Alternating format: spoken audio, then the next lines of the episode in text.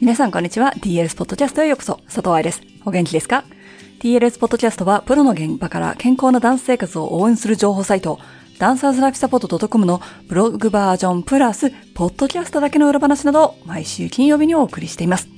今月のポッドキャストではテクニック分析ということで、解剖学とレッスン、テクニックを全部混ぜてお話した記事をピックアップしています。教師のためのバレエ解剖学講座を2015年に始めた時からそうなんだけど、解剖学を勉強するのが目的でなくて、バレエを安全にこなすのが目的。そしてその目的、ゴールって言ってもいいよね。をこなすツールの一つに解剖学がある。なんでかっていうと、ダンサーは人間だから、そして人間の体には構造があり、その構造を超えたら怪我をする。当たり前。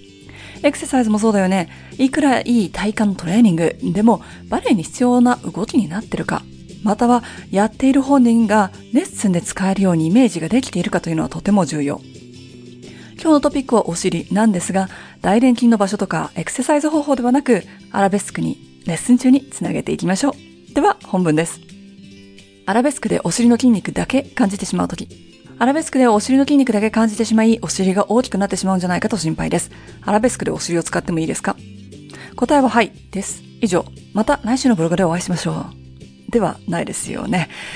片方のお尻のほっぺには大臀筋、中臀筋、小臀筋、プラス外旋肋筋がいるから混乱してしまうこともあるかもしれないし、お尻を使うイコールお尻が大きくなる、でっちりになると思ってる人もいるので、一緒にそこを考えていきましょう。大臀筋、はデリエールに足を動かすときに絶対に使います。とっても大事です。でもこの部分はターンアウトできてますかにすごい文字数と筋肉図入りで説明していますので、そっちを読んでいない人はまず本に戻ってください。いいや、本なんて買いたくないよ。無料の情報が欲しいからブログに来たんだよという方は続けて読んでいただいても構いません。でも分かりづらいよという文句は受け付けません。よって、質問の後半、アラベスクでお尻を使ってもいいですか？は、大臀筋が股関節進展をする筋肉である。大臀筋下部は股関節外旋をサポートする。ということで、バレエダンサーがデリエールにターンアウトされた足を動かしたかったら、使わないことは不可能です。筋肉は使うと感じます。自分の体から感じてほしいです。もちろん、プロレベルのダンサーやアスリートになれば、お、この筋肉感じるなぁ、と舞台中、試合中に考えることはありません。それが勝手にできていて、その感覚が当たり前となり、神経回路もできている。しかも、やってること、踊ること、表現すること、その試合に集中しているはずだから、筋肉のことは考えない。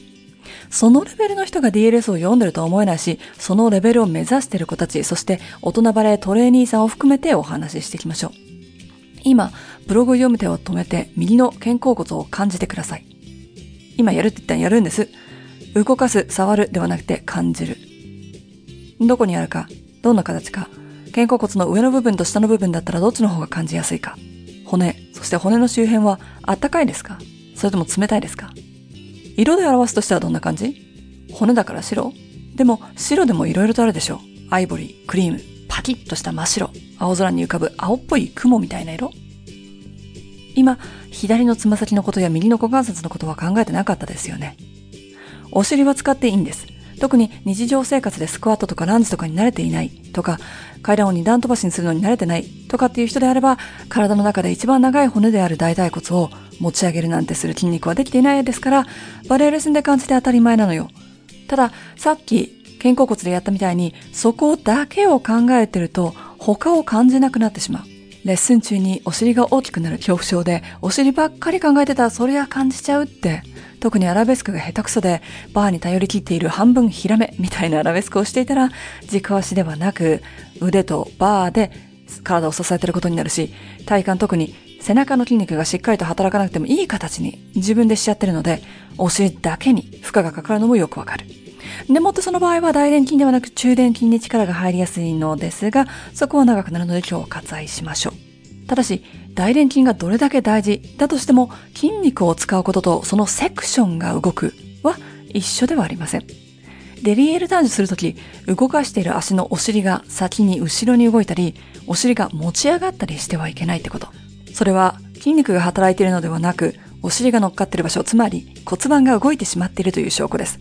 出番、アラセコンドでも一緒ですが、デリエールでも、ターン時の際に最初に動くのは足、フットです。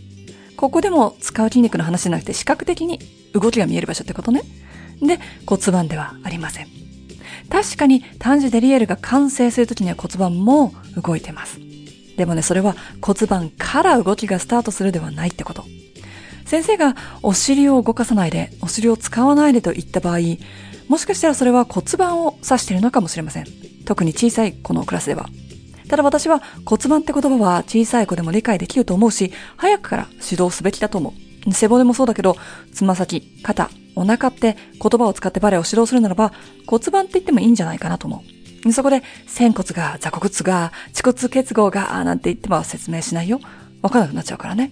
背骨って言うけど、ちっちゃい子のクラスでは頸椎と言わないみたいな感じ。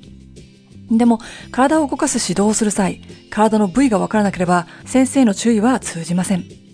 落ちびだとわからないかもってそりゃそうですよ。指導しなければ何がプリエだかわからないように骨盤だってわかりません。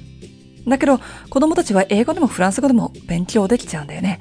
だからちっちゃい頃にやっとけって言うんだよね。だったら、解剖学、用語もちっちゃい頃にやっても問題ないんじゃない？下手にスプリッツやポワントを指導するよりも、日本語の理解につながる。体の部位の正式名称がわかる。もしくは解剖学に興味を持つきっかけになるかもしれない。バレエをやめても使える言葉である。そりゃそうだ、骨盤は一生自分についてるからね。怪我のリスクはゼロ。そりゃそうだ、言葉だもん。な、骨盤という言葉をお勧めします。まとめ、お尻は使ってよろしい。が、骨盤を動かすとは別の意味だと理解すること。そして、お尻だけにフォーカスしすぎないこと。お尻が大きくなっちゃうんじゃないのという悩みは無視します。なぜかって、誰も踊ってる時に腹筋ばかり感じてしまうので、お腹が大きくなっちゃうんじゃないかって質問しないからです。お尻、差別、反対。いかがでしたか？最後に書いたけれど、お尻差別。体幹部分、つまり頭蓋骨から骨盤のエリアの筋肉は使っても誰も文句言わないのに、腕がムキムキになるのが嫌だ。太ももが太くなる。お尻が大きくなる。とか心配してる人たち。それって考え方に偏りがあるっていうのに気がついてくださいね。結果として太ももだけ太くなって困ってるダンサーがいるのは知ってるから、オンライン学校で太もも周りの筋肉というクラスでお話ししてるけどさ、体幹トレーニングやストレッチでは筋肉が細くなり、筋トレは太くなるという偏見。細い体型を怪我のリスクやテクニックが上達しないリスクの上で求める執着心とか、ちょっとおかしいってことに気がついてもらえると嬉しいです。ということで、おしりポッドキャストはここまで。来週はポアントを吐く精神年齢について、鬼の愛出動ですから十分気をつけて聞いてくださいませ。ハッピーダンシング、佐藤愛でした。